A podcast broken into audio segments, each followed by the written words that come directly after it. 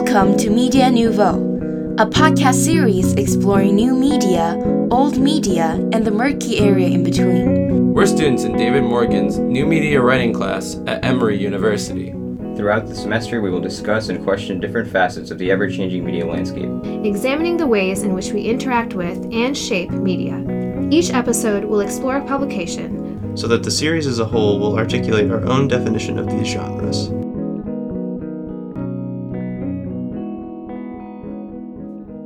Back to Media Nouveau. I'm Ben. And I'm Spencer, and today we will be discussing Netflix and the binge watching epidemic that has swept through our nation. Netflix started in 1997 as a DVD by mail service. It went public in 2002, and in 2004, you could actually buy a share of Netflix for less than $2. If you did that, you would be doing pretty well because today their stock is worth over $192, and at one point, their one share of stock has exceeded $200. So in 20 years, it went from a startup to a multi, multi, multi million dollar company that has reshaped television and the way we stream television and media. So, binge watching is the process of watching a show in its entirety in a very short period of time, uh, similar to binge drinking or binging anything. It's just doing that activity at a high frequency in a short period of time. And this has really revolutionized how TV is watched today. Uh, it used to be that there was one episode a week and you would all gather around the television at five or six o'clock at night. You would bring your uh, TV dinner out to the couch and you would sit down and watch with the whole family. But now it is totally different. You curl up on the couch at whatever time and you watch the one show until you either fall asleep or you have finished all the episodes and it's it's pretty crazy because you can consume so much information and so much of so many different shows at just an incredibly high pace and i don't know personally if it's a good thing or a bad thing. There have been some studies that show how binge watching affects your brain and we'll get to that a little bit later but it is just totally uh, redefined the landscape of television and the cable networks uh, on TV today have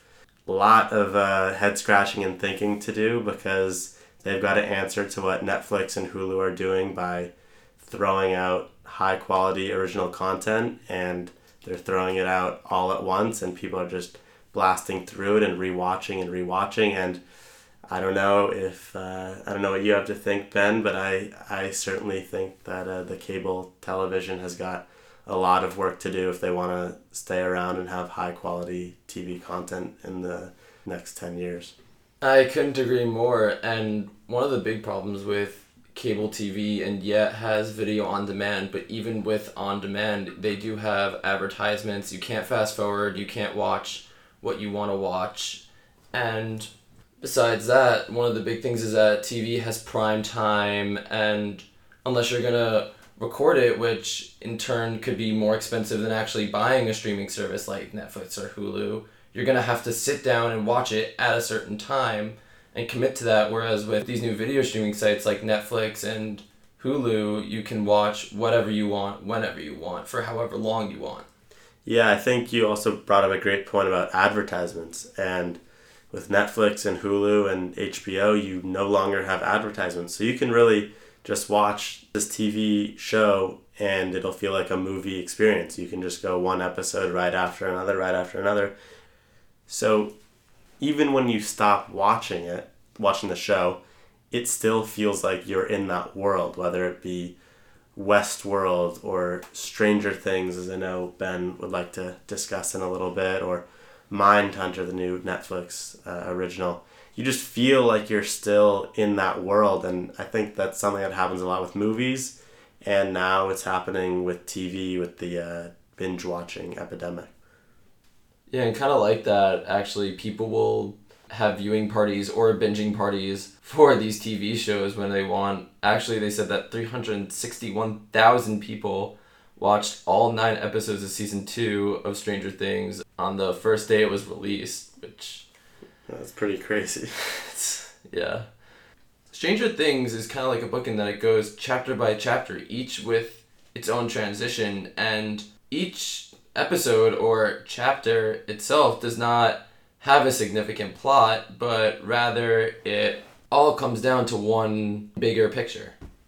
And one question I had with this new type of media of binge watching is how does this type of Stranger Things and shows on Netflix differ from a show on HBO like Game of Thrones, which I know you can binge watch and you can watch all in one giant frame? So I think, in my opinion, the difference between the two is that Netflix, for a lot of their original content, has been releasing all episodes of a season at once, which is completely unprecedented. No one, to the best of my knowledge, had ever done anything like that before. And it allows you to binge watch the entire season as soon as it comes out. Whereas with Game of Thrones, you can binge watch the entire season, but you could only watch all 10 episodes back to back to back to back to back after the last episode had come out. Whereas with Netflix, they kind of flip the script and you can watch everything from start to finish on the first day, whereas you don't need to wait 10 weeks for HBO to release the last episode. So HBO does offer high quality movie like content, but they still, at least currently, are releasing it week by week. Do I think that that could change and they could follow Netflix and release entire seasons at once? I do.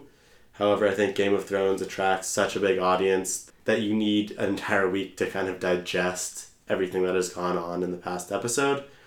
But I can't predict the future, and I do think that a lot of TV, including uh, HBO, will perhaps switch to this uh, all at once episode dump.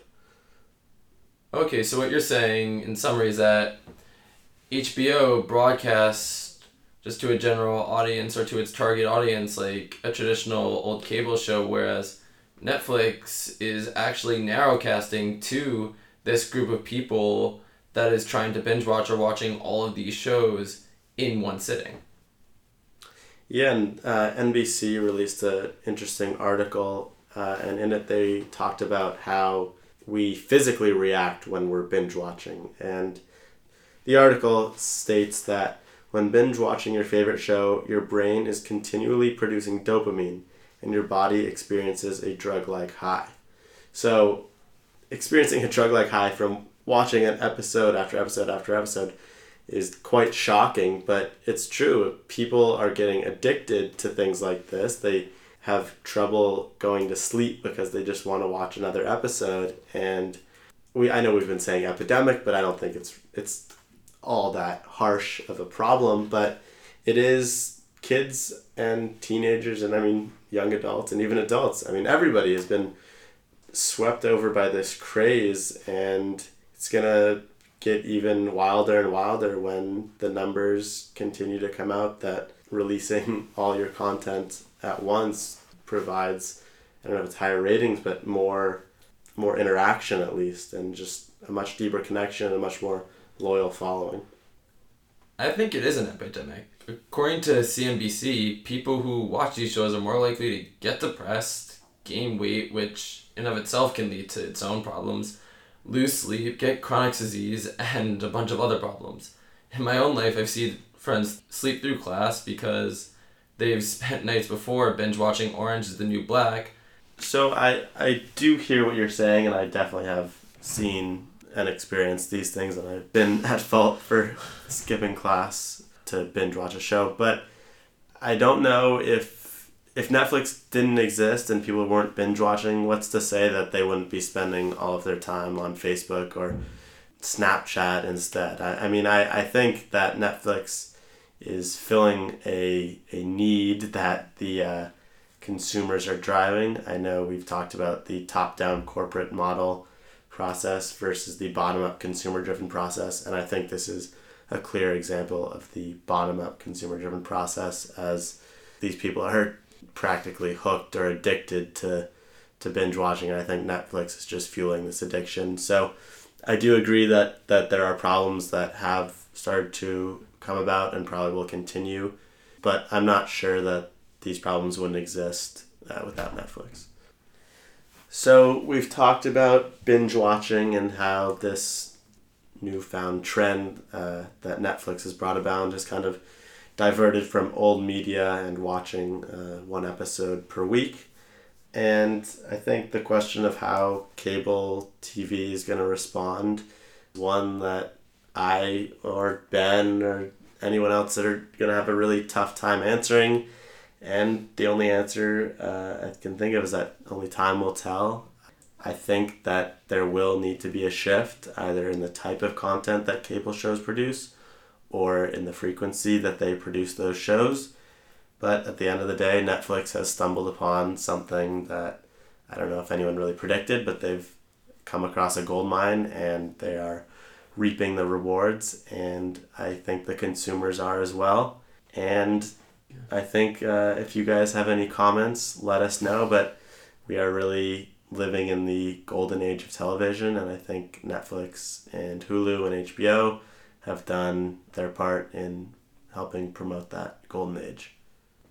Uh, we just wanted to thank our wonderful line producer Megan for her hard work on making us sound a lot better than we really do. Uh, we also wanted to thank Professor Morgan for being the executive producer of this podcast. Unfortunately, this is our last episode, and I know I've had a lot of fun. I hope the rest of you guys have as well. And it was a great learning experience, and we hope you guys learned stuff too. Thank you very much, and signing off for the last time.